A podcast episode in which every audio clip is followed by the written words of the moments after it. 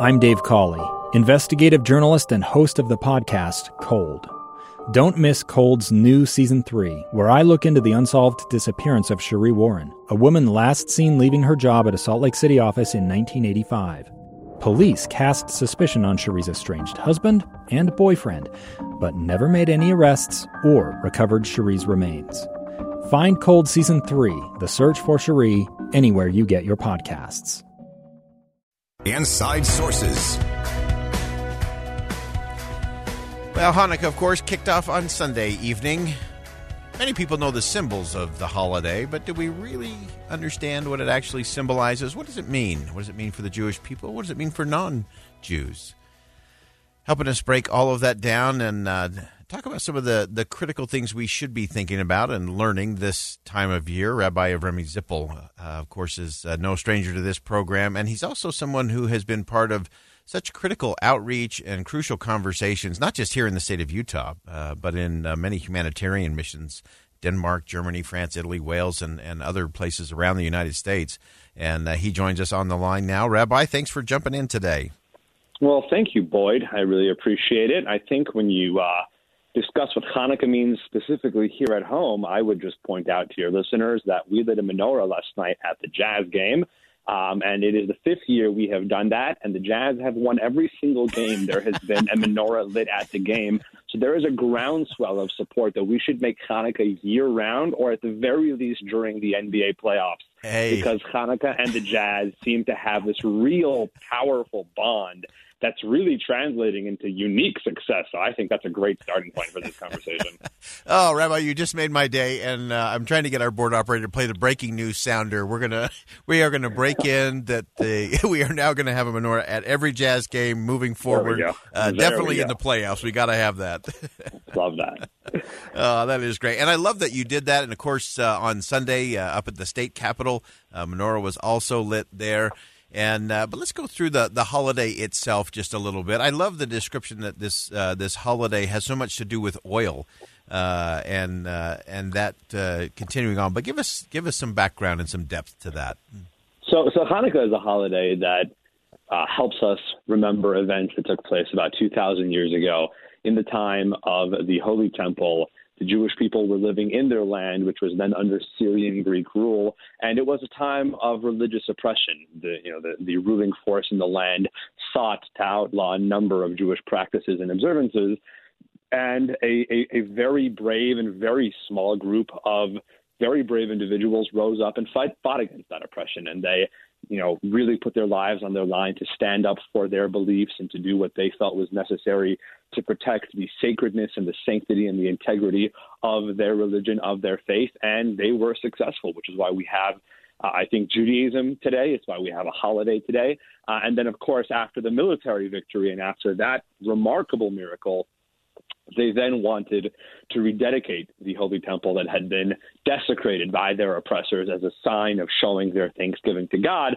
And when they came into the Holy Temple, as the famous story goes, they wanted to light the menorah, they wanted to light the candelabra, and they only had sufficient oil to use for that immediate day. And procuring the new oil up to the standards of sacredness and sanctity that were necessary would take about a week, and they didn't know what would happen after the oil had burned out for that week, but with faith in their hearts, they lit just that small amount of oil and miraculously it burned for eight days. And so nowadays we light an eight branch candelabra and celebrate Hanukkah all eight days long. Uh, uh, so love that, and, and it, to me, it really is one of those uh, symbols of of light triumphing uh, over the darkness in in so many ways.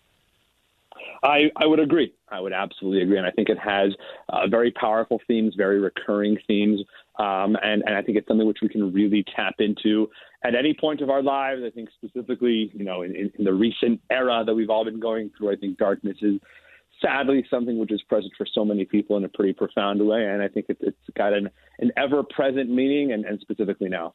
Yeah, so good. And uh, as you look at some of the, the symbols and some of the traditions that to go with Hanukkah, of course, to a lot of people, it is a surprise that, uh, that Hanukkah is actually more of a minor holiday uh, in the Jewish faith, but still a really critical one. Uh, where does it sit uh, kind of with all of the holy days?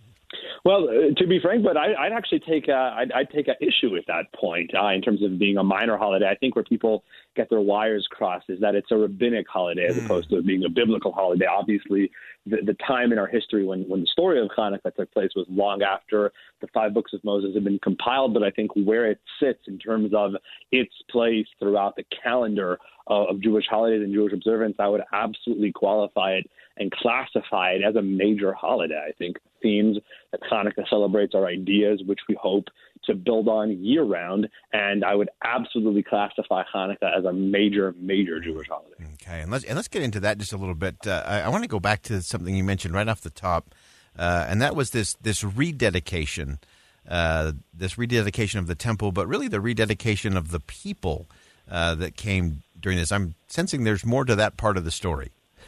You know, I agree with that, and and I think it's part of the story which is which is sometimes glossed over, and I think that there's almost an attempt at times to, in a certain sense, water down Hanukkah just a little bit. You know, it's also a winter holiday, and everyone's just kind of celebrating, and it's all kumbaya, and it's all great. Hanukkah really does celebrate the sacrifice um, of commitment towards religious integrity and religious liberty. Mm. And I always find it interesting to think about, you know, what would happen if the story of Hanukkah played out in 2021? The Maccabees that we celebrate and the Maccabees whose bravery we commend and we talk about every year, what, how, how, would we look at them? How would society look at them in today's day and age? You know, what would the Twitterverse say about the Maccabees, and and would their sacrifice for their commitment to their faith be something which is so globally accepted? And, and it's always an interesting thought process for me around the holiday, and as as, as we see Hanukkah kind of get a little bit secularized, and we always mm-hmm. have this conversation around this time of year. You know, is Hanukkah the Jewish Xmas, and you're going to have the Hallmark movie about the nice Jewish boy who's dating the woman who's not Jewish, and they decide to compromise and have a menorah next to the tree. You know, that is not that is not Hanukkah. That is that is not why we celebrate the holiday.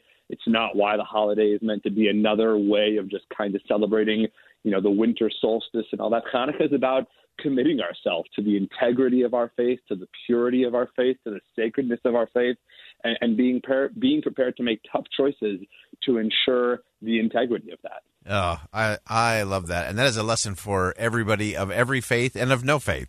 Uh, that uh, making sure we keep the focus on the right thing and the and keeping the most important thing the most important thing I think we can all take a lesson from there. And then, uh, just real quickly before I let you go, Rabbi, uh, I know you. I know we have a jazz game to plan through that next lighting of the menorah because that's going to be that is a you've really come on to something. I think the groundswell is growing already uh, on, on, that one. But what do you hope? Uh, what do you hope in your community? Uh, again, coming kind of back end of pandemic, pandemic and yet right in the middle of pandemic and new things happening. what do you hope for the community this Hanukkah season? Well, we're actually excited speaking about kind of coming out of that pandemic age. One of the things that we innovated last year uh, because of the pandemic, we're actually keeping around. We'll be having a parade on Sunday afternoon at 5:30, leaving the Chabad Synagogue here in Sugar House, making its way downtown to the downtown menorah at Abravanel Hall Plaza, which the idea started last year. It was a very yeah COVID friendly way of celebrating the holiday, and people loved it so much that we're bringing it back, even as you know we're starting to shift out of that pandemic. But I think our hope for our community around this time of year is that people feel the light of the menorah, feel the light of those flames, feel the light of that courage and that bravery and that commitment, and allow it to fill their own lives with love and light and hope and use that to nourish them throughout the rest of the year. Ah, fantastic. Rabbi Avremi Zippel, always appreciate your perspective. Happy Hanukkah to you. Thanks, Boyd. Happy Hanukkah. We'll talk to you soon. Stay with us. Hour number two of Inside Sources coming up. Could an ethics bowl be the answer to our nation's problems? Find out about that coming up after top of the hour news. Live breaking news now on the mobile app for KSL News Radio. Sponsored by Any Hour Services. Listen at home or anywhere you go. KSL FM Midvale, KSL Salt Lake City. This is Utah's news station.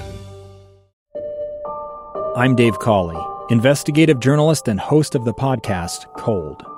Don't miss Cold's new season three, where I look into the unsolved disappearance of Cherie Warren, a woman last seen leaving her job at a Salt Lake City office in 1985. Police cast suspicion on Cherie's estranged husband and boyfriend, but never made any arrests or recovered Cherie's remains. Find Cold Season 3, The Search for Cherie, anywhere you get your podcasts.